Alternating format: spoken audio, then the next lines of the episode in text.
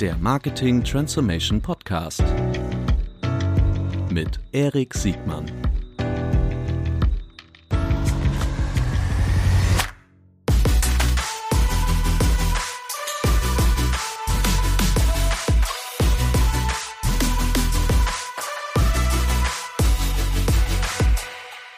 Herzlich willkommen zu einer neuen Folge des Marketing Transformation Podcast. Heute mit einem fast Stammgast Michael Schretzmeier von Pipedrive.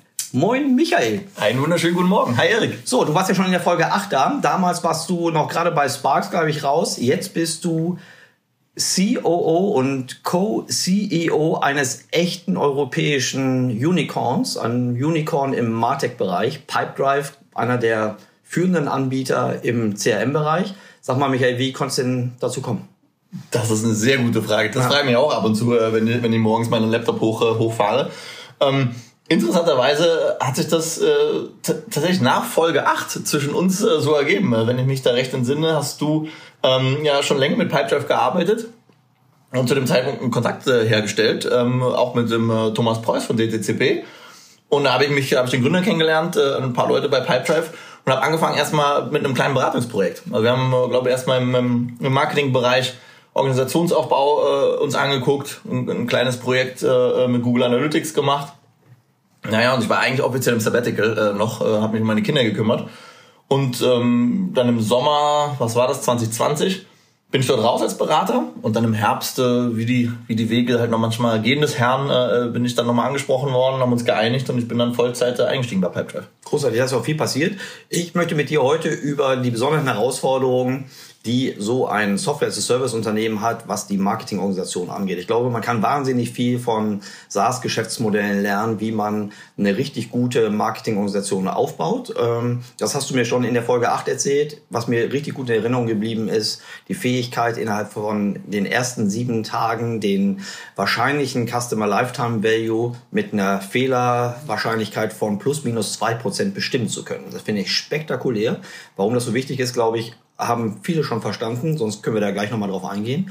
Bevor wir einsteigen in die Frage, wie sieht eigentlich eine richtig gute Organisation für SaaS-Geschäftsmodelle aus oder vielleicht auch darüber hinaus, ähm, sag noch mal zwei, drei Worte zu Pipedrive und was so in den letzten 12, 18 Monaten passiert ist. Genau, also ich glaube, äh, Pipedrive an sich, äh, wem es äh, kein Begriff ist, also wir sind ein CRM-System, also wirklich äh, dass das Kernelement oder das Nervenzentrum äh, einer jeden Firma, die die Kundenkontakte verwaltet, mit einem ganz, ganz klaren Fokus auf äh, Verkaufsteams. Also wir sagen immer, wir sind das, äh, das Sales CRM from Salespeople. Ähm, und da kamen wir auch her. Also die Gründer, äh, wir sind in Estland gegründet worden, also aus dieser, aus dieser Skype-Mafia heraus äh, sozusagen äh, geboren. Mhm. Ähm, waren alles Verkäufer und haben dann letztlich äh, strukturierte Verkaufsprozesse in eine digitale Form angepasst. Das wird jetzt heute jeder sagen, ja, ist ja total normal. Vor zehn Jahren war das eben noch nicht, nicht so normal. Äh, Pipedrive hat dann rasantes Wachstum hingelegt. Äh, wir sind jetzt äh, bei, bei knapp 100.000 Kunden oder deutlich über 95, je nachdem, wie wir es äh, bezeichnen wollen. Ähm, und äh, hatten eigentlich einen, einen globalen Go-to-Market. Also wir sind in, in 150 Ländern und haben, und haben uns eben fokussiert auf diese, auf diese ähm, auf Sales Teams. Was passiert ist, das ist, äh, wir waren äh, prominent gefunden von, von VCs, ähm, die letztlich äh, letztes Jahr dann, äh, als der Umschwung kam, also einmal vom äh, gründergeführten Unternehmen zum extern gemanagten äh, geführten Unternehmen, das war so im Sommer. Ähm, und dann kam Vista Equity Partners und hat gesagt, pass auf, ich glaube, äh, Pipedrive ist ein, ist ein Case äh, für unser Portfolio und haben uns äh, letztlich gekauft ähm, ist, glaube ich, auch kolportiert in der Presse, was das ungefähr war. Also wir sind in Unicorn-Status gegangen. Und seitdem ähm, muss man sagen, das ist schon ein riesiger Katalysator für eine, für eine Firma. Seitdem haben wir nochmal äh, drei Briketts draufgelegt und, ähm, und versuchen eben in, in unserem Marktsegment, nämlich äh, SMIs oder Mittelstand in Deutschland, mhm. ähm, eigentlich die stärkste oder die einzige Marke zu sein, die, die letztlich eine CRM-Plattform äh, bietet für Revenue-Teams, also Sales-Teams und Revenue-Teams. Und das war das Aufregende. Also die Reise, da sind wir mittendrin. Ähm, das äh, ist anstrengend, aber auch wirklich, äh, also wirklich äh, fordernd und fördernd. Also es macht, macht großen Spaß, ähm, weil da nochmal mit Vista, die nur Software as a Service Firmen fanden als Private Equity Player und eben 70 solche Portfoliofirmen haben wie ein Pipedrive, also Marketo zum Beispiel eines dieser größten Cases von Vista, die kommen mit einer unglaublichen Wissen äh, und Wissensschatz äh, zu einer Firma und bringen eben nicht nur Geld, sondern eben eine ziemliche ein ziemliches Playbook, ähm, was, was unglaublich Spaß macht, weil man viel lernt und was extrem effektiv natürlich ist. Also die Sachen sind alle schon zehnmal ausprobiert worden äh, und, und da, glaube ich, kann man, äh, kann man sehr viel lernen und eine, eine wirklich riesige Firma draus bauen. Ist es fair zu sagen, dass ihr zwar ein B2B-Unternehmen seid, also an, an Firmen überwiegend verkauft, aber dass euer Geschäftsmodell schon innerhalb des B2B-Spektrums schon relativ nah am B2C dran ist, oder? Von den Ticketgrößen, vom Entscheidungsprozess. Total. Also sozusagen, das darf ich immer nicht laut sagen. Ich kam ja aus dem, ähm, aus dem Dating, also tatsächlich B2C, also B2C Subscription Business. Ich glaube schon, also ein Pipedrive, dadurch, dass wir an kleine und Kleinstfirmen äh, zurzeit äh, vordringlich verkaufen, ähm, ist unser, unser Verkaufsfunnel ja, oder, oder der Marketingfunnel, wenn du ihn angucken willst, sehr, sehr ähnlich zu einem äh, B2C Firma. Also es ist ein Low-to-No-Touch, also sprich der Kunde ähm, wird auf uns aufmerksam oder kennt uns, weil wir einfach eine Brand sind, ähm, registriert sich bei uns, zahlt digital und nutzt dann das Produkt. Und das Produkt ist halt so intuitiv, dass das eigentlich auch jeder äh, mit, mit maximal ein, zwei Hilfeschritten von unserem Support äh, auch direkt selber hinbekommt. Insofern ist es wirklich tatsächlich ein digitaler Verkaufsprozess. Ähm, äh, der sehr unterschiedlich ist zu einem Großfirmenverkauf, ne, wo einfach über viele Stufen hinweg äh, evaluiert wird und Entscheidungsprozesse laufen. Das ist bei uns nicht so. Insofern hast du recht. Das ist deutlich näher an diesem linearen B2C-Funnel. Also der, der es braucht, entscheidet es auch. Der hat auch die Kreditkarte und, und signed dann ab. Das stimmt natürlich nicht in allen Fällen, aber so im On the Margin unterscheidet uns das natürlich von, ähm, von, von Leuten oder von Firmen, die eben an die an DAX-Konzerne verkaufen. Ja, okay, das verstehe ich. Die, ähm, deshalb umso relevanter die, die Frage, wie wichtig ist eigentlich die Organisation für den Marketingerfolg? Du bist ja CEO und gleichzeitig auch noch Co-CEO äh, mit Sergey zusammen. Genau. Die, ähm, warum, und ich glaube, du verantwortest auch den gesamten Marketingbereich mit. Äh, warum ist denn die Organisation so kriegsentscheidend oder ist es das gar nicht?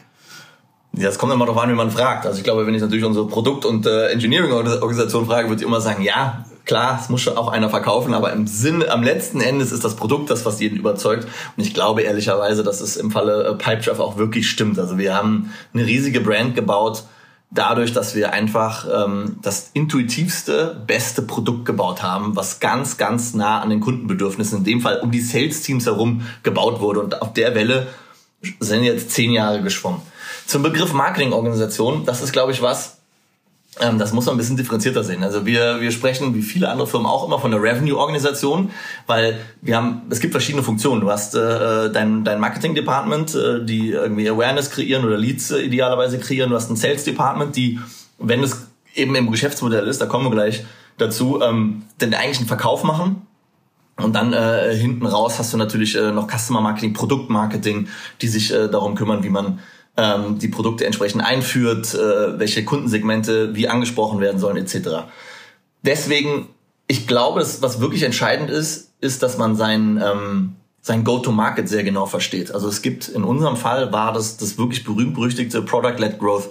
Also wir haben natürlich flankierend Marketingmaßnahmen gehabt über die Jahre, aber der Kerntreiber des Erfolges und auch, dass der Lifetime Value hochging etc., war ganz klar ein, ein, ein wirklich extrem starkes Produkt. Das ist aber die Entstehungsgeschichte für viele Software-Unternehmen, die organisch erstmal wachsen, weil sie Word to Mouth so. In, das stimmt. So. Das stimmt. So in, in unserem Fall jetzt, äh, weil weil wir eben ein Self-Service-Model haben, äh, äh, ist es schon Marketing. Der nächste Schritt bei uns ist Marketing getrieben. Der nächste Schritt mhm. ist tatsächlich so, dass wir sagen, hey, ähm, wir brauchen eine sehr starke Performance-Marketing ähm, ähm, Organisation, die uns eben hilft, möglichst viele von den Leads oder von den Leuten, die dort draußen suchen, bei Google, äh, Facebook, Quora, wo auch immer, ähm, abzufangen und die letztlich in unseren digitalen Funnel reinzupressen. Wir wollen eigentlich nicht oder so wenig wie möglich mit Verkäufern arbeiten, weil wir sagen, unser Produkt ist selbsterklärend und die Marge natürlich deutlich besser, wenn ich nicht noch zusätzliche Leute brauche, um das, äh, um die zu motivieren, bei uns zu kaufen. Insofern ähm, sehr gutes äh, Performance Marketing und damit einhergehend ein gutes Verständnis für die Analytics dahinter. Also du weißt, ähm, also wie, miss, wie misst du denn Erfolg letztlich?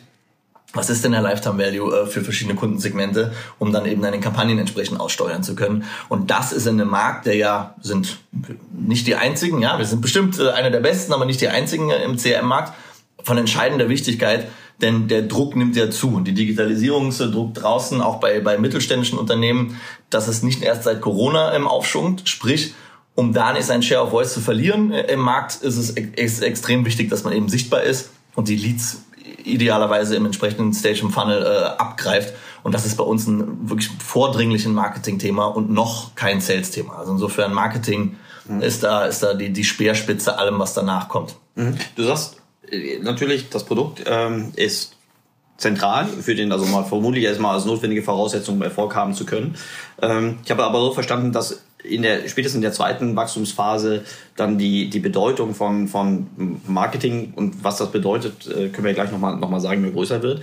Du bist ja in dem richtigen Haifischbecken unterwegs. Ne? Also wie du schon sagst, irgendwie ihr seid nicht alleine und äh, es gibt auch andere Anbieter mit vermutlich ähnlich tiefen Taschen oder noch tieferen Taschen, weil die Lifetime Values, die ihr generiert, das ist ja nicht nur, also erstmal machen ja das ja fast alle SaaS-Unternehmen, dass sie sehr gute Lifetime Values äh, generieren, sondern in dem Bereich im B2B ähm, gibt es aus diversen Gründen ja richtig gute ähm, sagen wir mal, Deckungsbeitragspotenziale, die man da abschöpfen kann. Ne? Also mal ganz vorsichtig auszudrücken. Also ich habe ich hab, ich meine verstanden zu haben, dass man so ein CRM-System noch schwieriger wechseln kann als sein Spotify-Account oder gar seine, seine Dating-Applikation. Ähm, wenn alle, wenn alle ähm, sich um diesen, um diesen Kunden schlagen, wie kannst du als, ähm, sagen wir mal, in dem großen Chor der, der HubSpots und Salesforce dieser Welt dann wirklich durchdringen? Also was ist wirklich neben dem Produkt, verstehe ich, wirklich erfolgsentscheidend, um jetzt diese Schlacht gewinnen zu können um den Kunden? Also genau, du hast die zwei großen Sachen schon genannt. Ich glaube, ähm, das fächert sich ein bisschen auf. Also zum einen musst du natürlich irgendwann mal anfangen ähm, zu sagen, okay, vor fünf Jahren hat's gelangt, wir sind irgendwie ein CM-System, haben das weltweit auf fünf Sprachen in die Welt gebrüllt und dann haben wir schon unsere Kunden gefunden. Ja, ähm, das ändert sich natürlich. Du musst viel stärker in die Kundensegmentierung reingehen. Äh, du musst auch einen Zacken regionaler werden. Ähm, sprich, wir sind eine sehr zentral getriebene Organisation. Wie gesagt, wir hatten ein globale Go-to-Market. Hier ist unser Produkt, mhm. hier ist der Salesman, hier ist Pipedrive und das läuft. Und jetzt äh, merken wir oder, oder wissen wir, dass es natürlich unterschiedliche Märkte gibt, dass in Brasilien anders operiert wird als im deutschen Mittelstand und man dort auch äh, entsprechende ähm, äh, Kundensegmente hat, die in Deutschland zum Beispiel stärker auf GDPR-Compliance äh, mhm. ansprechen. Mhm. Und, und da über den Weg, äh, also die Kundensegmentierung, granularer an die Kunden rangehen mit einer viel klaren, äh, äh, ähm, mit einem viel klaren kommunizierten Mehrwert, die das Tool eigentlich äh, produzieren kann. Ich glaube, das ist, das ist so der erste Schritt, der passiert. Der zweite Schritt ist, dass du dann ähm, äh, ein bisschen, also sozusagen in der Sekunde, wo du anfängst, deine Kundensegmente besser zu verstehen und zu gucken, was brauchen die, dass du das natürlich als Feedback Loop zurück ans Produkt selber gibst. Sprich, das ist nicht mehr wir haben eine Idee vom Produkt, produzieren das und gucken mal, wer das draußen haben will, sondern du fängst schon ein Stück weit an zu sagen, hey, dieses Kundensegment braucht aber etwas Spezifisches. Es ist groß genug, dass, es, dass wir da mal drei Monate dran entwickeln und du fängst an, ähm, zumindest in Teilen äh, dein Produkt zu adaptieren an entsprechend attraktive Kundensegmente. Das mhm. ist so das Zweite. Und das ist, ein, das ist ja ein Reverse zu dem, was es vorher war. Ne? Mhm. Und das Dritte ist, und das klingt so ein bisschen äh, trivial, du brauchst immer noch als Produkt mh, sozusagen eine Seele oder eine Conviction. Du musst ja für was stehen. Du mhm. kannst ja nicht sagen, ich bin das Me Too. Ähm, ich kann auch Musik abspielen äh, oder ich kann auch, also um mal im Bild zu bleiben von den Spotifys etc., sondern du musst ja letztlich kommen Kunden zu uns, weil die sagen, unser Verkaufsprozess, so wie wir überzeugt sind, dass er laufen soll, in diesem sozusagen Kanban-Board-artigen von Stage to Stage, das sozusagen macht meine Firma besser und macht den Erfolg meiner Firma, erhöht den Erfolg meiner Firma als Kunde, als Kundensicht betrachtet äh, entsprechend.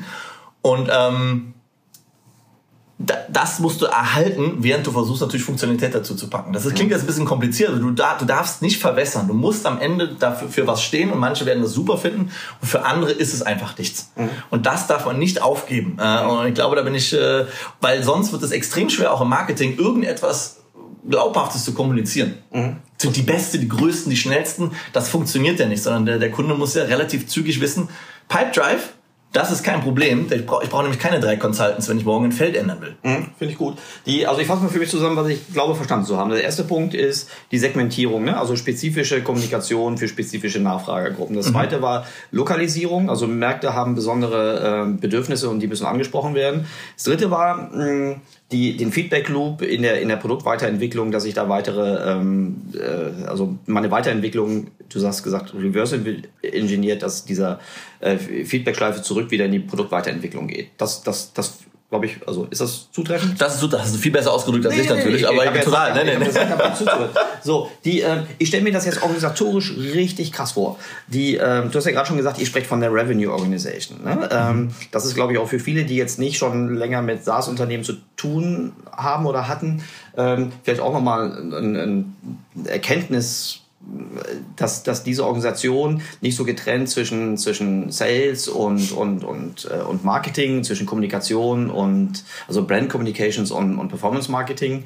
äh, organisiert sind, sondern dass über diesem ganzen Dach ähm, ein Revenue-Ziel steht und die anderen Teilfunktionen sich dann untergliedern. Kannst du dazu noch ein bisschen was, was äh, Spezifisches sagen? Total. Also ich kann mal kurz durch die, durch die Pfeiler durchführen, so mal ganz oh. langsam, dass, oh, man, das mal, dass man das mal hört. Also wenn, ich gehe jetzt einfach durch meine existierende Organisation äh, durch, ohne zu behaupten, dass das der Idealzustand ist. Also wenn da irgendwie Zuhörer sind, die eine bessere Idee haben, also ich bin, ne, ich, den Kaffee zahle ich, aber zurzeit machen wir es so und, und haben auch das Gefühl, dass wir zumindest äh, äh, das Wachstum hinkriegen, was wir, was wir brauchen. Aber jeden Morgen wachen wir auf und fragen uns, ob es richtig ist. Also erstmal haben wir, wie gesagt, wir sind Mittelstand CRM für Verkäufer, Self-Serve, also es ist ein Marketing-getriebenes, also innerhalb des Marketings, ähm, äh, also Demand, Demand Generate, also Awareness, Consideration, ja, im Funnel. Also ich muss sicherstellen, dass Leute mich kennen. Ich muss sicherstellen, dass äh, entsprechende Personen mich auch auswählen oder das Gefühl haben, das Problem, was sie haben, kann Pipedrive lösen. Mhm. Äh, und die dann entsprechend äh, ähm, vordringlich oder hauptsächlich über digitale Kanäle eben auch bei uns äh, zur Registration äh, äh bringen. Das ist, ne, da haben wir natürlich Organic, äh, Paid, da ist ganz große Buckets drin, ähm, die sorgen dafür, dass wir Leads bekommen. Leads ist jemand, der eben sich registriert mit einer E-Mail-Adresse und sagt, er macht das Trial bei uns für die zwei Wochen, probiert das Produkt aus. Und das ist, Entschuldigung, wenn ich da anlage, ja. das, das, ist aber Inbau und Aufbau, ne? so Push und Pull. Ähm, es ist vor allen Dingen, ja, es ist, ja, es ist Push und Pull. Also, mhm. genau. Mhm.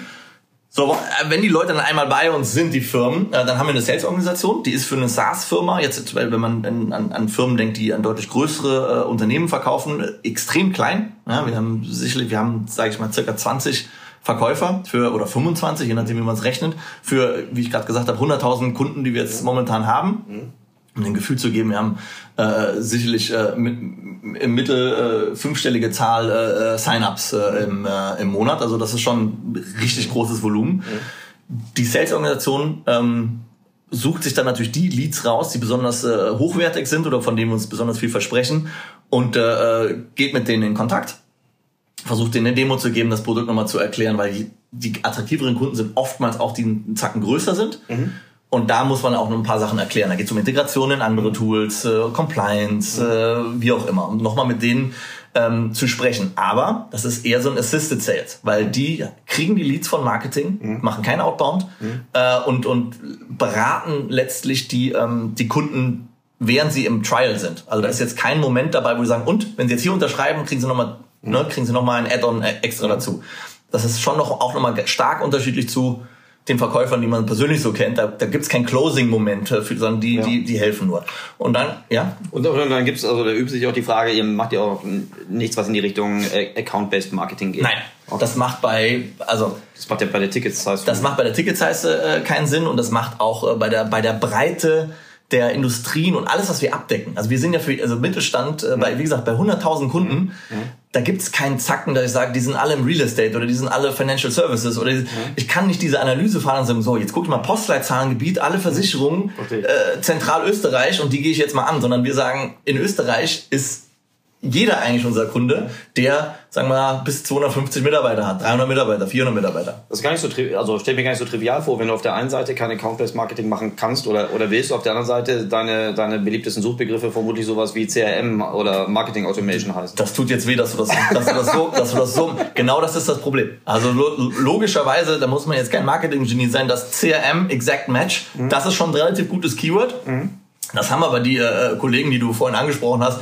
haben die auch schon mitbekommen, ja, ähm, und, und, bieten auf die gleichen Keywords. Mhm. Sprich, es geht extrem viel über, äh, was wir Telefriend nennen, also mhm. über Recommendation mhm. und dann eben äh, flankierenden Maßnahmen, die äh, ganz spezifisch äh, Content zum Beispiel kreieren, wo wir uns einfach ganz klar positionieren als, als Mittelstands-CRM mit einem entsprechenden Value. Aber das ist, mhm. das ist extrem schwierig. Also es geht über Brand mhm. und es geht über möglichst viele Marketingkanäle ausprobieren und, und bespielen.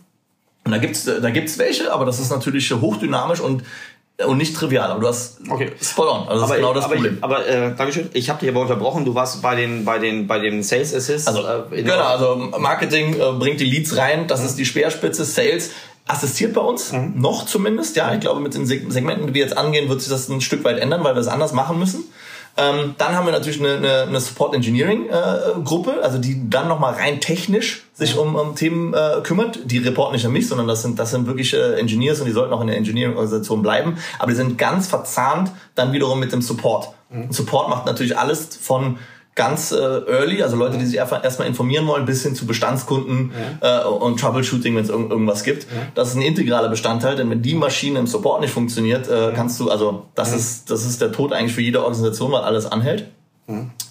Und dann hast du noch zwei Bereiche, die ähm, das ist einmal ein Customer Marketing. Mhm. Also sprich, jeder, der uns mal eine E-Mail-Adresse gegeben hat, was machen wir mit dem? Mhm. Das sind ja unterschiedliche Stages. Der eine hat den, sein Trial gar nicht ausprobiert, mhm. den wollen wir aktivieren. Mhm. Andere Leute sind schon Bestandskunden und denen wollen wir ein neues Add-on zeigen. Mhm. Also die ganze Bandbreite von Bestandskundenmanagement wird bei uns im Customer Marketing gemacht, ist zurzeit im Marketing angesiedelt, ist aber so ein Hybrid. Das kannst du überall mal hinschieben, aber es ist sehr, sehr wichtig für, für eine Revenue-Organisation. Und dann hast du und das ist was, was wir sozusagen jetzt erst wieder ganz neu aufbauen müssen. Produktmarketing. Wir hatten ja bis jetzt ein Produkt eigentlich ja. und eine globale Persona und ein global Go-to-Market. Ja. Da konnte man sich schon fragen, naja, was müssen wir denn im Produktmarketing machen? Produktmarketing-Disziplinen üblicherweise sind, die richtigen Kundensegmente ausfindig ja. zu machen, dass die Message für diese Kundensegmente, also die Value Proposition rauszuarbeiten und das Pricing dafür richtig zu machen. Ja? Das sind so die drei Kernkompetenzen von Produktmarketing kombiniert mit ähm, Projektmanagement, dass dieser Rollout der neuen Produkte auch wirklich passiert. Nur wenn du nicht so viele neue Produkte hattest, war das eigentlich ein Muskel, der musste nicht so trainiert werden. Jetzt, dieses Jahr, ähm, haben wir angefangen mit wirklich äh, äh drei, vier großen Produkt-Launches, die kommen werden. Das erste ist äh, Campaigns bei Pipedrive. Das heißt, wir werden äh, E-Mail-Marketing zum ersten Mal integriert in unserer Lösung anbieten und zwar seamless. Es gibt kein Hin- und Herschalten, kein Datenexport, Du kannst Kampagnen erstellen basierend auf deinen Kundendaten, die ja innerhalb deines CMs schon vorhanden sind. Mhm. Das ist automatisch synchronisiert. Mhm. Ich glaube, eines der, der Hauptfeatures, die, die unsere Kunden eigentlich immer äh, angefragt haben und bis dato eben. Ich habe mir auch sagen lassen, dass andere das schon also es gibt da so kleine, es gibt da so kleinere Firmen wie, also jetzt rein fürs E-Mail-Marketing, äh, also Mailchimp habe ich mal gehört, die haben ein ganz ordentliches Produkt. Marktbegleiter. Also ich sag mal so, wenn wir auf die Runrate von Mailchimp kommen, ähm, dann äh, äh, zahle ich den nächsten Kaffee. Nee, aber die, ne, es gibt natürlich Drittanbieter, die da schon extrem gute Tools haben. Ich glaube aber als insbesondere im Einstieg, mhm. da fehlt, da wollen Leute nicht mehrere Tools haben. Ich glaube, wenn du eine hochspezialisierte Marketingorganisation hast mhm. und, und dann gibt's auch andere Tools noch, die sehr viel Funktionalität bereits jetzt haben, die wir im ersten Schritt nicht hinbekommen werden. Mhm. Aber wir werden uns in dem Markt entwickeln. So, für diese Funktionen, für diese neuen Jetzt zur Zeit ist es innerhalb, äh, du kaufst sozusagen Pipedrive und kannst dann dazu kaufen äh, ein Marketing-Tool. Über Zeit wird das sicherlich ein eigenständiges äh, Produkt werden. Das heißt, du kannst mhm. nicht nur Pipedrive CM kaufen, sondern du kommst als Kunde eigentlich zu Pipedrive Campaigns Mhm. Äh, und, und wirst dann vielleicht irgendwann mal unser CM-Kunde, aber das ist ein längerer Weg, dahin zu entwickeln. Und dafür brauchst du Produktmarketing. Da brauchst du Leute, die das, die, das, das brauchst du Leute, die den Rollout managen, die das Pricing managen und die auch letztlich sagen, hey, für welche Kundengruppe ist denn der mehr, wird der mehr, für welche Buyer-Persona, mhm. das ist ja so der, der Terminus technicus, hast du denn welche Message? Wer braucht denn sozusagen, der eine ist ähm, Solo-Entrepreneur, mhm. der hat sicherlich eine andere Message bei so einem Campaigns-Produkt, als wenn ich sage, hey, ich habe eine 50-Mann-Versicherungsagentur äh, oder 100-Mann-Versicherungsagentur, also schon auch High-Volumen, was E-Mails angeht der wird ganz andere Fragen haben und auch eine andere Value Proposition brauchen. Mhm. Und das musst du im Produktmarketing sauber aufsetzen, mhm. weil die, die Marketer werden im Performance Marketing eigentlich alles übernehmen, was Produktmarketing sagt und dann Kampagnen darauf aussteuern. Ja. Und nicht umgekehrt. Also das funktioniert schlecht. Die Marketer können, ja. die sind nicht so gut im, im längerfristigen sich die ganzen Messages ausdenken, sondern die übernehmen das und dann geben die Geld aus. Und auch das ist ja wieder ein Beispiel für so einen, für so einen, für so einen äh, reverse-engineerten äh, Prozess, ne? wie, wie es dann zwischen Produkt und, und Marketing äh, funktioniert. Äh, wie weit übersetzt sich dann sowas jetzt nicht nur in das Messaging, sondern zum Beispiel auch in die, in die Kanäle, in die, in die ROI-Steuerung jetzt auf der, auf der Akquise-Seite? Oder ist das also äh, ich glaube, das ist noch mehr Papier als Realität bei uns. Das, mhm. ist, das ist überhaupt nicht banal, das hinzubekommen. Also A. Ist das überhaupt wichtig? Es ist extrem wichtig. Also ich glaube, oh, das ist ein Elfmeter, den du mir hinlegst. Nein, das ist natürlich enorm wichtig. Also ich glaube, ähm, insbesondere, also wir können nicht mehr mit der Gießkanne Geld ausgeben und hoffen, dass da Leute kommen. Das wird einfach nicht funktionieren. In der Sekunde, oder das funktioniert, wenn du unendlich Geld hast, aber ich kann jetzt nicht sagen, ich gebe jetzt, guck, ich gebe jetzt mal 10 Millionen Euro aus mhm. und guck mal, was dabei zurückkommt. Das wird äh, unternehmerisch macht das keinen Sinn, weil, wie du sagst, in jedem der einzelnen Felder hast du Profi, also in Mailchimp ähm, äh, schon drin, die auch direkt Kunden absaugen wollen. Ähm, das heißt, du musst sehr genau verstehen, wie viel kann ich denn ausgeben äh, für die Kundenakquise und auf welchem Kanal macht das überhaupt Sinn. Und dann hast du noch mal das, den, im nächsten Schritt, wenn du mehr Produkte hast, was ist denn im Verbund der Kundenwert, den ich daraus generiere? Du kannst also in der Sekunde, wo ich sage, also jeder Klick muss profitabel sein, mhm. wirst du kein Marketing mehr machen oder keine Kundenakquise. Mhm. Andersrum zu sagen, ich gebe einfach mal Super Bowl Ad und ich hoffe, ja. da wird schon was rumkommen, geht auch nicht. Das heißt, der Mittelweg ist, du musst das ja, machen aber genau wissen. Ist ja jetzt im Martech-Bereich jetzt nicht mehr so außergewöhnlich, dass es wirklich äh, Broad Spender gibt, also Super Bowl Ad, äh, weiß ich jetzt nicht, aber Out-of-Home-Kampagnen für, ähm, für Slack, ähm, die große Teams-Kampagne, klar, wenn du das irgendwie quersubventionieren hast oder wenn du irgendwie ein Problem an der Börse hast, ähm, das kann ja schon mal passieren, dass du dann auf einmal doch die Gießkanne oder die, ich wollte die Sturmflinte rausholst. Der, die Frage ist immer, wer ist der Adressat dieser Kampagne? Ist es der Investor oder ist es wirklich der Kunde? Ja, also, also ich habe Slack gesehen, mhm. aber auch nur einmal. Mhm. In Deutschland zumindest. Also mhm. ich habe das jetzt nicht nochmal gesehen. Äh, mhm. weiß jetzt nicht, äh, also Werbeflächen gibt's glaube ich. Also die waren jetzt nicht ausverkauft, hätte man nochmal machen können.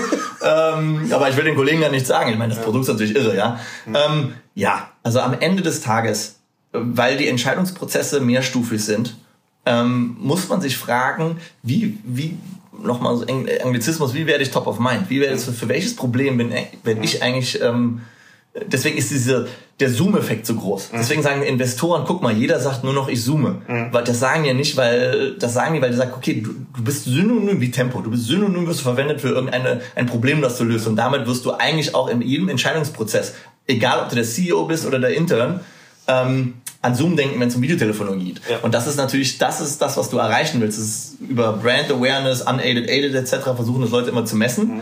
Aber das ist letztlich die, der Hintergrund von solchen, von solchen ähm, von solchen Kampagnen. Mhm. Die sind aber, also, okay, aber die, da muss man eine grö gewisse Größe haben. Genau. Aber deine wesentliche Botschaft ist ja, dass, dass du in dem Spiel kannst du nur bestehen, ja. wenn du, wenn du wirklich sehr differenziert äh, ja. ansteuerst ja. und, und äh, die Informationen zurück aus den rückwärtigen Systemen, wie zum Beispiel in, aus, aus dem Produkt irgendwie da reinspielst. Sag mir nochmal so ein paar praktische Sachen zu so Schnittstellenthemen. Jetzt ist ja, glaube ich, kein Geheimnis, dass zum Beispiel das Thema Churn oder positiv formuliert äh, Retention bei so einem, bei so einem SaaS-Modell extrem wichtig ist. Ne? Wo ist denn das organisatorisch äh, verankert? Interessanterweise bei uns äh, zurzeit im, ähm, im Customer Marketing. Mhm. Äh, weil sozusagen Bestandskunden ist ja alles digital, also falsch.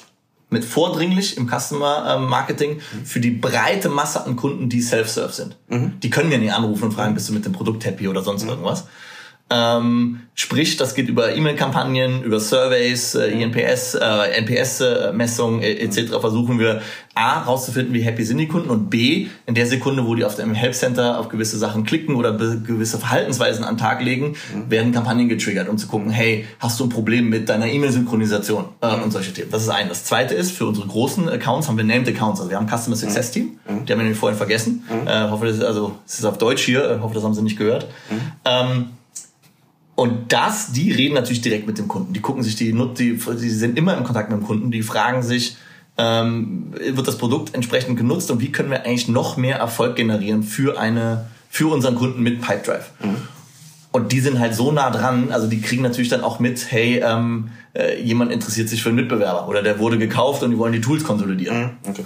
Also das ist dann schon High Touch und, und, und Personal Touch und die reden halt, je nachdem wie die Frequenz ist, also mindestens einmal im Monat, aber mhm. teilweise auch dann jede Woche, wenn es da mhm. Probleme gibt. Wie viel Fokus kriegt das von dir? Ist das irgendwie ist Churn so neben, neben dem Revenue-Thema das die wichtigste KPI, die du dir anguckst? Gibt, gibt's ja immer, also glaube ich gibt's von, ich weiß nicht, von Brian Belfour oder sowas gibt's ein sehr gutes Chart, wo eben drin steht, also Neukundenakquise, äh, mhm. was das bringt an, mhm. an Wachstum mhm. über Zeit versus Punkt 1, äh, 0.1% äh, ähm, Churn Reduction. Und mhm. das ist natürlich der Compound-Effekt, dass du deinen Kunden mhm. hältst mhm. und die Lifetime erhöhst, ist natürlich x-fach höher. Das erhält sehr viel ähm, Aufmerksamkeit. Mhm. Ähm, es ist halt, manche Sachen sind schwierig zu managen. Ne? Also wenn, wenn Leute sagen, ich brauche das Tool nicht mehr oder ich bin out of business. Das machst du schon zu spät, ne? Dann ist es, also dann ist es viel zu spät. Deswegen, dann musst du viel früher dran sein. Mhm. Und wie gesagt, vieles kannst du auch nicht aufhalten. Also es gibt, eine, gibt auch einen Lifecycle von Firmen und irgendwann zum Beispiel ist Zalando eine DAX-Firma äh, und da können die Pipedrive noch so gut finden, sagen, pass auf, mhm. wir haben aber auch noch 17 Läger, die wir gleichzeitig managen müssen und eine HR. So, dann sagen die, es gibt, wir brauchen ein ERP-System, das, das das alles abdecken kann, weil das für uns wichtig ist, äh,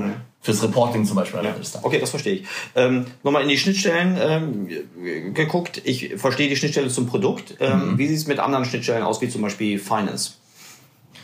Ja, das ist eine gute Schnittstelle. Ähm, also ehrlicherweise halte ich die Schnittstelle zum Produkt äh, für, für die wichtigste. Mhm. Weil das ist was, ähm, wenn das nicht in eine Einheit gegossen wird, also wenn die Roadmap und das, was du verkaufen willst, nicht, in, nicht synchronisiert wird. Und da rede ich nicht davon, dass man sich einmal im Monat trifft und erzählt, ja, du gibst mir nicht das Produkt, aber ich gut verkaufen kann. Und der andere sagt, ja, du gibst mir auch keine Spezifikationen, was dein Kunde eigentlich haben will. Also wenn es nicht, wenn es wirklich ein produktives Miteinander ist und das ist eigentlich ein Rhythmus, der täglich oder mindestens wöchentlich stattfindet, mhm. dann ähm, wirst du es extrem schwer haben, äh, eine erfolgreiche Einheit zu bauen und, und das Wachstum zu generieren.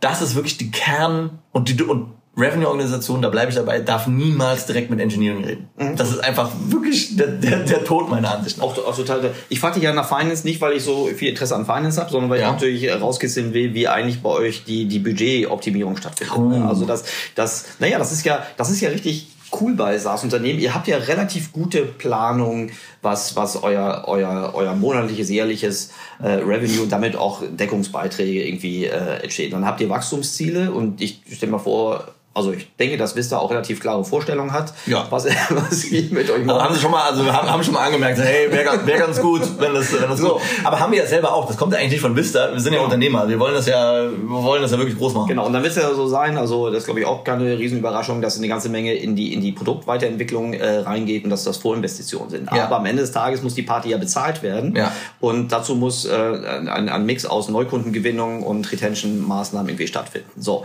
Und da gibt's ja jetzt in der in der ich sage jetzt mal, alten Marketingwelt ja noch so klassische Budgetzyklen und Optimierungsregeln, die ich glaube, ähm, das ist fair zu sagen, auf die Software-as-a-Service-Welt nicht mehr so richtig zutreffend äh, ideal sind beziehungsweise es kommt so ein bisschen auf den auf deinen Sales Cycle und so weiter mhm. Ich glaube, diese Budgetzyklen, diese extrem genaue Planung und, und, und auch mit Beraterleistung und so weiter ist immer dann notwendig, wenn du natürlich sagst, ich habe ich gebe jetzt eine Million Euro aus mhm. und in drei Jahren habe ich die Allianz als Kunde. Die bringt mir aber auch dann 100 Millionen. So, aber diese drei Jahre, das ist eine ziemlich große Unwägbarkeit und da brauchst du, ähm, da muss die Planung wirklich extrem gut sein, weil das Geld gibst du jetzt aus und dann ist es weg und wenn das nicht sich materialisiert, ist die Firma vielleicht am Rand. Mhm. Das ist bei uns mit einem äh, relativ kurzen äh, Sales-Zyklus und mhm. vordringlich Mittelstand und Self-Serve nicht so. Wir haben ein jährliches, nennt sich Annual Operating Plan, also ein Budget, mhm. was sehr, sehr detailliert äh, eigentlich die strategischen Initiativen mit den Produktinitiativen verzahnt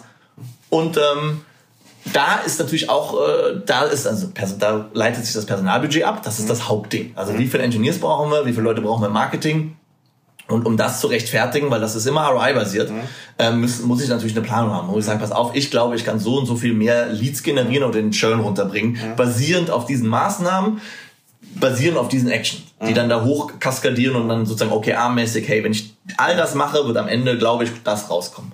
Ähm, Im so, das ist das eine. Das ist der grobe Rahmen. Das gibt mir meine strategischen Handlungsoptionen vor. Ähm, da haben wir sehr viel Zeit reingesetzt. Jetzt bin ich vom Herzen immer ein Performance-Marketer. Also am Ende des Tages, das, und das ist was, was so mehr Enterprise SaaS Firmen initial vielleicht nicht so verstehen oder auch ein, auch ein Finanzinvestor, der eben eher denkt, oh, ich gebe jetzt Geld aus und in drei Jahren sehe ich erst das Resultat. Mhm. Der wird immer ein bisschen nervös, wenn man sagt, pass auf, gib mir mal eine Million Budget, ich fange mal an, neue Kanäle zu testen. Mhm.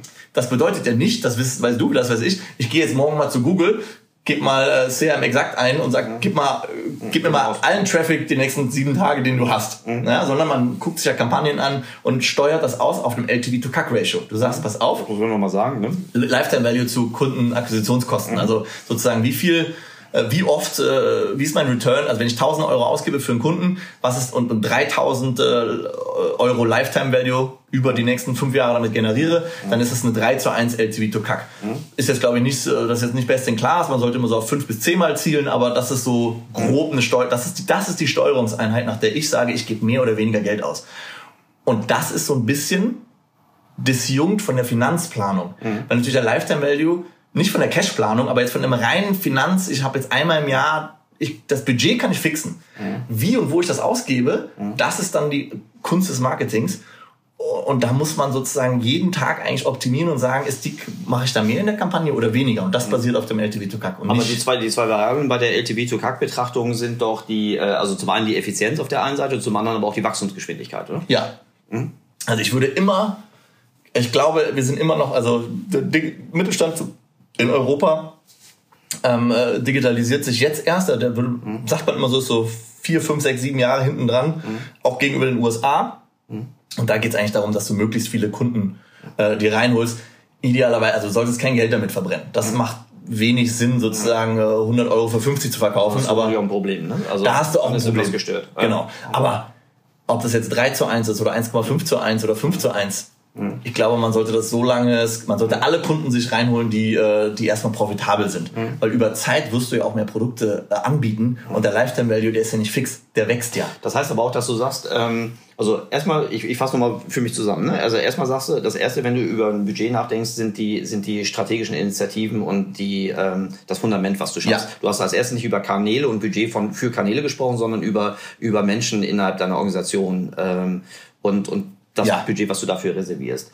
Ähm, dann die Kennzahl, ähm, äh, das Verhältnis, also äh, prognostizierter äh, Kunden, äh, Kundenwert zu den Kundenakquisitionskosten auf der anderen Seite. Wie läuft denn dann die Steuerung auf der Budgetseite für die variablen Kosten? Also äh, in, in Kanäle, Initiativen.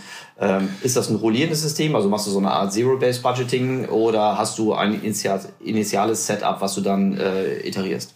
ähm, die Denke ist mir so fern, sozusagen zu sagen, ich habe da irgendwie, ich habe dieses Geld, das ich ausgeben muss und jetzt gucke ich mal, wie ich das allokiere, sondern ich mache es genau andersrum. Ich möchte, eigentlich kann ich so viel Geld kriegen, wie ich möchte, solange die Kampagnen äh, äh, profitabel sind. Ich würde nie gucken und sagen, ich habe jetzt noch 8000 Euro übrig, wo, wo, wo tue ich das denn jetzt hin? Sondern wenn ich sehe, und ich merke, ich habe ein Problem, ich kriege die nicht ausgegeben, das ist mein Problem. Genau. Ich möchte immer mehr ausgeben mit der Nebenbedingung, LTV to CAC soll X oder Y sein. Ich glaube, das ist ein ganz wichtiger Unterschied, weil du sagtest ja gerade, ich muss gucken, wo ich meine profitablen Kundensegmente äh, anschiebe und du versuchst nicht durch Marketinginitiativen dir diese, diese Kundengewinnung zu erkaufen. Du hast ja vorhin auch gesagt, dass du dann wartest, dass weitere Produkte dazukommen, die den LTV dann automatisch höher machen, richtig? Genau, richtig.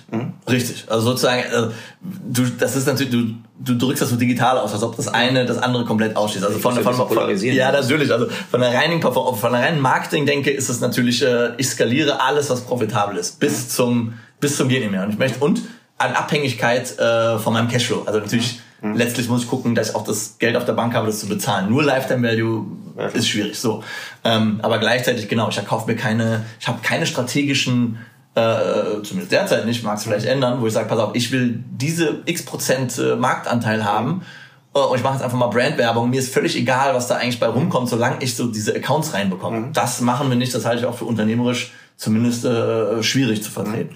Den, ich stelle mir vor, dass den ganzen ähm, Analyse-Steuerungsprozess, dass ihr das in-house habt. Inwiefern lasst ihr euch noch von externen äh, Agenturen unterstützen im Marketingprozess? Ähm, das ist eine sehr gute äh, Sache. Also äh, wir haben ja, ähm, äh, also du hast ja längere Zeit mit Pipedrive gearbeitet. Darf man das hier sagen? Ist das, ist das verboten? alles sagen. Nee, Das- man, man darf ja alles sagen. müssen nur sagen, dass wir nicht als Agentur gearbeitet haben, wir haben ein Audit gemacht. Verzeihung, genau. Nee, nee, ihr habt äh, tatsächlich äh, Managementberatung, Ich glaube, viele, Beratungsleistung. ich glaub, viele, die den Podcast hören, wissen gar nicht, dass ich noch einen anderen Job habe. Naja, also Berater würde ich jetzt nicht als Job direkt bezeichnen, aber. aber. Hast du total recht, das sagt meine Mutter aus. Ja, das ist richtig, das ist Ja. eine kluge Frau. Ja. Ähm, genau, also zurzeit, wir haben die äh, Kapazitäten in, in Haus. Ähm, es gibt eine, äh, wir arbeiten mit äh, Think3 in Hamburg zusammen äh, auf der, auf der Performance-Marketing-Seite. Ähm, und in Berlin, äh, um das mal zu nennen, äh, wirklich eine super Agentur auf der Analytics-Seite äh, ist Pandata. Ja, also das sind, das sind, mit denen haben wir unser erstmal Google Analytics aufgebohrt letztes Jahr und jetzt machen wir Segment, Segment Personas und einfach die äh, Multi-Click Attribution, wie es so schön heißt. Also zu gucken, wie wir die Kunden-Journey äh, auf der Marketing-Seite viel genauer analytisch verstehen können. Und da haben wir Hilfe, ähm, aber auch ein extrem starkes Team in-house. Das ist wirklich so ein ist nichts komplett outgesourced äh, sozusagen. Das halte ich für auch für eine Digital First äh, Firma das finde ich immer sehr zweifelhaft, wenn man da sagt, man, man hat seine Analytics und solche Themen oder Data Warehouse sogar outgesourced, kann ich mir nicht vorstellen. Für Der Trend geht eher nach draußen gleich oder eher tendenziell nach innen? Ich, hab ja, ich bin in dieser Filterblase der Startups unterwegs, also da, da, da klingt es nahezu absurd, wenn man sagt, man geht nach draußen. Also das kann ich, also das ist, das ist fast Her also Heresie, ja, äh, das, das macht man nicht. Ich glaube, ähm, bei eher traditionellen Firmen und größeren Firmen ähm, muss der Trend eigentlich erstmal oftmals dahin gehen, dass du viele Sachen rausgibst, weil du die Dynamik und das Wissen in der eigenen Firma gar nicht äh, etabliert bekommst. Weil auch mhm. das Talent nicht zu dir kommt. Die, haben, mhm. die wollen agil arbeiten, die wollen, haben eine andere Art äh, zu arbeiten. Wenn du da sagst, ich komme zu einer großen Bank, mhm. ähm, kriegst du gar nicht rekrutiert, dass du, dass du da möglichst, dass du da so schnell deine, deine Sachen und Themen löst. Mhm. Du hast vorhin gesagt, dass ihr ein, ein eher zentral organisiertes Unternehmen seid. Ihr habt ja trotzdem diverse Standorte, ne? von, von Tallinn bis New York, äh, London, Berlin, jetzt als neuer Standort. Ja. Vielleicht können wir dazu noch was sagen. Ähm, wie ist es denn zu dem Berliner Standort gekommen und wie verträgt sich das mit so einer zentralen Organisation? Ähm, das ist eine sehr gute Frage. Also die Entscheidung war nicht meine, auch wenn ich äh, dazu kam und dann gesagt habe, ich habe äh, drei kleine Kinder und um die muss ich mir auch in Berlin weiterhin kümmern. Ähm, Berlin als Tech-Hub in Europa, ähm, es gibt immer die Diskussion London oder Berlin. Ähm, ich glaube, da ist Berlin äh, mittel, mittel bis langfristig äh, mit Sicherheit der beste Stand in Europa, vor allen Dingen was Performance Marketing und diese Themen angeht. Also es gibt sicherlich äh, Sachen, wo man sagt, hey, B2B, SaaS, ähm, da ist London schon, da gibt es einfach mehr Firmen noch, ist London schon noch ein bisschen größer, aber dies, das Startup-Ecosystem äh, von Berlin ist, äh, ist wirklich super. Mhm. Wir haben starke Präsenz in Osteuropa schon, also wir sind nicht nur in Tallinn, wir sind auch in Tartu, in, in Prag, in Riga, sprich Engineering Talent, mhm. ähm, kriegen wir eigentlich sehr gut rekrutiert und Lissabon äh, sehr gut rekrutiert dort. Marketing, äh, Revenue und auch teilweise Managementfunktionen ist immer noch ein Thema, dass du eigentlich sagst, du musst äh, in, in, der europäischen Stadt sein für Digitalunternehmen. Und das ist mhm. eben London auch, aber vordringlich Berlin. Und da wurde die Entscheidung getroffen, dass man da einen Standort aufmacht, um da mal zentral einen Marketing-Hub ähm, mhm. zu etablieren.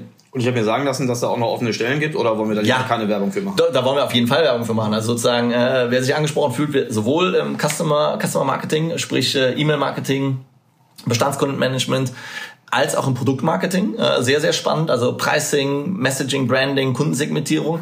Als auch, und das ist sehr wichtig, äh, im Performance Marketing. Also alles, was Pay-per-Click ist, äh, Social Media, Organic Paid, ähm, SEA. Äh, wir haben wirklich viele, viele Stellen offen, sind, glaube ich, eine, eine solide Firma. Ähm, also man muss halt mit mir ab und zu arbeiten. Ich weiß nicht, ob das gut oder schlecht ist, aber mein Team ist in jedem Fall wirklich super. Also da kann ich nur sagen, äh, da kann ich nur jedem empfehlen, sich das mal anzugucken. Äh, pipedrive.com oder mich auf LinkedIn ansprechen. Ja, sehr gut. Also ich kann das nur empfehlen und ähm, für alle, die ernsthaft in Erwägung ziehen, wirklich dazu warten, es ist überhaupt nicht so schlimm, mit Michael zu arbeiten. ich, hab, ich, ich finde das, ich habe das durchaus als bereichernd auf ganz, ganz vielen Ebenen empfunden.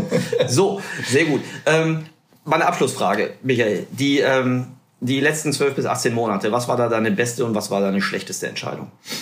Ähm, die beste Entscheidung das ist ein bisschen cheesy jetzt, ne? Ich glaube, die beste Entscheidung war schon, ähm, nach, nach anderthalb Jahren zu Hause äh, mich für Pipedrive zu entscheiden. Also und, und darauf zu hören, dass die Kultur der, der Firma, ähm, obwohl ich von B2B und SaaS wirklich überschaubar viel verstand bis dahin äh, und immer noch nicht so viel mehr, aber mehr als vor einem Jahr, ähm, zu Pipedrive zu gehen. Das mhm. war eine richtig gute Entscheidung. Da würde ich sagen. Äh, du bist ja damals aus diesem Berliner Startup-Ökosystem in eine eher also Finanzinvestorenlastige genau. Umgebung reingekommen. Auch schwierig für mich, ne? Also das hat, das war jetzt äh, für, für Uli auch für auch für die anderen meinst du? ja, also genau, also bei ja, oh Gott, oh Gott, wenn ich an die Budgetdiskussion denke, äh, stimmt vielleicht auch für die anderen schwierig. Ähm, ja. äh, das war, glaube ich, eine, eine der besten äh, besten Ideen. Ähm, ich glaube, eine der schlechtesten Ideen war ähm, ein Rudergerät zu kaufen. Das habe ich nicht so oft benutzt. Hast du so einen Water Roller gekauft? Ja, aber der, der war auch nicht lange da. Ich hab da, ich hab, die bedienen sich auch nicht von selbst, die Dinger. Ach so. Ich habe immer, ich hab immer auf den Knopf ja. geguckt, dass ja. das, das dreht das Ding, aber das hat nicht geklappt. Das ist so ein traditionell, nicht irgendwie so ein so eins mit mit Software. Nee. Nee, nee, okay. nee. Das war nicht so gut. Aber äh, sozusagen mein CrossFit-Equipment habe ich aufgerüstet und ich habe jetzt also sozusagen bei mir können die Navy Seals jetzt trainieren. Mhm. Also die die können auf jeden Fall dort trainieren. Ob ich dort trainiere, naja. Aber ja. nee, aber der der Water Rower, glaube ich, das war keine so gute Idee. Okay, sehr gut. Die ähm, ich habe wahnsinnig, obwohl, ja, wir kennen uns ja noch ein bisschen und äh, deine, deine Firma ist mir jetzt auch ein bisschen, bisschen vertraut äh, geworden über die Zeit. Ich habe trotzdem wieder wahnsinnig viel mitgenommen. Ich frage mich, hast du die, so mal die Orga-Charts? Gibst du, gibst du irgendwie so eine, so eine Quelle, wenn, äh, wenn sich jemand für für Organisationen im, im SaaS oder im Transaktionsgeschäft geht, wo, wo kann man sich da weiter reinlesen? Publiziert ihr irgendwas für Organisationen? Also wir publizieren sehr viel, was Organisation und Selbstorganisation angeht, aber vor allen Dingen aus dem Produkt- und Engineering-Bereich. Also mhm. der, der Sergey, unser CTO und jetzt auch mhm. Co-CEO, mhm. also wirklich so ein, ein SaaS-Mastermind, muss man ehrlich, ehrlicherweise sagen, mhm. der hat schon ganz früh Spotify hat das auch erkannt, aber ganz früh so ein Tribe-System entwickelt, wo Leute, die eigentlich selbst, sich selbst organisierende Einheiten im Engineering, die auch wirklich autark sind, komplett. Und auch selber entscheiden, was sie machen und selber wählen, was als nächstes gemacht werden soll und quasi äh, letztlich basisdemokratisch da den, die Organisation vorantreiben. Und dafür sind wir in Tallinn, äh, da, also Leute bewerben sich explizit, um dieses System bei uns zu lernen. Mhm. Ähm, da sind wir weit, weit vorne. Für die, diese Standard-Org-Charts oder Standard-Organisationsprobleme habe ich keine guten, äh, also ich habe keine gute Quelle dafür. Mhm. Ich glaube, die Heuristiken, die dort jeder anwendet, ist, dass du letztlich äh, guckst, äh, du willst die Friktionen zwischen, äh, zwischen einzelnen Organisationseinheiten oder die, mhm. die Energy Drains mhm. letztlich verschwinden lassen. Also wenn du merkst, du, es, ist ein, es wäre besser, ein Problem zu internalisieren, weil dann mhm. unter einem Management eben so oder so das gelöst wird. Vielleicht auch Leute gehen oder du Sachen einfach mal beendet werden dann internalisiert man das versus du darfst es nicht zu groß werden lassen, weil natürlich, wenn du irgendwann hast du nur eine Organisation, ja, ein Department, machen alle alles, ja. genau, machen alle alles, das funktioniert natürlich auch nicht. Also dieses die Arbeitsteilung, äh, dass du noch weiterhin die Geschwindigkeit aufrechterhalten kannst. Aber das ist natürlich so generisch jetzt, ja, das kann jeder nachlesen und das, das hat was. Du musst die Leute angucken, weil die Tektonik deiner Organisation hängt ja auch davon ab, wer sind denn deine Leader gerade. Wenn du die ändern musst, das ist eine Erkenntnis, dann musst du eben neu rekrutieren, aber damit fängt's mal an und dann guckst du dir an, wer kann denn dort was? Was, was, ist das, was sind das für Typen? Mhm. Ähm, äh, und Frauen hoffentlich. Äh, und wie führen die? Oder was, was, ist, was ist deren Naturell letztlich, wie, wie dort geführt wird? Und danach baust du so ein bisschen die Organisation. Man soll ja nie die Organisation nach um Leute rumbauen, mhm. aber zu ignorieren, wie die Tektonik ist. Mhm das ist, glaube ich, grundlegend falsch. Also mit so einem starren Org-Staat hinzukommen und sagen, so, jetzt muss das mal jeder, jeder macht das jetzt mal so, das ist, glaube ich, äh, gerade in so in, in dynamischen Arbeitsumfeldern und, und, und in der Startup-Welt oder in der digitalen Welt, äh, ich glaube, das ist der Tod. Also insofern leider, ich habe keine kluge Antwort. Ich fand das eine sehr kluge Antwort und äh, auch guter Hinweis mit äh, Sergej, der hat äh, bei unserem äh, Freund Tobi Schlottke einen richtig guten Podcast ja. aufgenommen. Ähm, Spektakulär guten Podcast. Ja, genau. Also äh, googelt einfach mal Tobias Schlottke und Sergej dann. Wie, äh, der Schlottke, wie macht denn der das eigentlich immer, dass er da wirklich das Who is Who, das ist ja, wie die Oscarverleihung da. Das weiß ich auch gar nicht. Das, ähm, aber das macht er richtig gut und äh, für alle, die so einen technischen Hintergrund oder wenigstens Neugierde haben, ist das auf jeden Fall mal ein Tipp. Ich lasse den ja immer auf meinem Display so äh, laufen, also höre das nicht an, aber das nur laufen, um zu signaling, ich höre mir den Schlottke Podcast an, ja. verstehe auch, was dort gesagt wird. Verstehst du das? Nein, das überhaupt nicht. Aber ich lese das immer so, wenn ich irgendwie zu Kaffee treffe, liegt das dann immer da ach, hörst du den Schlottke Podcast? Sag ich so, ähm, ja, natürlich. Äh, und dann gibt's immer irgendwas ein, der hat irgendwie Open Source, Krypto, irgendwas erfunden. Ja. Sag ich, na klar, kenne ich, äh, habe ich mitprogrammiert. Gut. Ich habe es auf jeden Fall verstanden. Was du, ich denke zumindest, was, was du mir heute erzählt hast, war super relevant und hilfreich. Vielen Dank dafür. Ich freue mich schon auf die Fortsetzung. Äh, viel Erfolg beim weiteren Aufbau deines Berliner Standorts. Äh, genau. Bewerbt euch jetzt bei Michael Schritzenmeier. Bitte. Ähm, und hoffentlich bis ganz bald. Vielen Dank. Das hat mich gefreut. Vielen Dank, Erik. Und äh, ja, einen guten Sommer wünschen uns allen.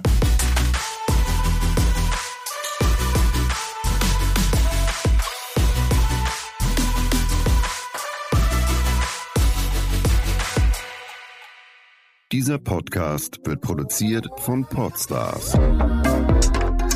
bei OMR.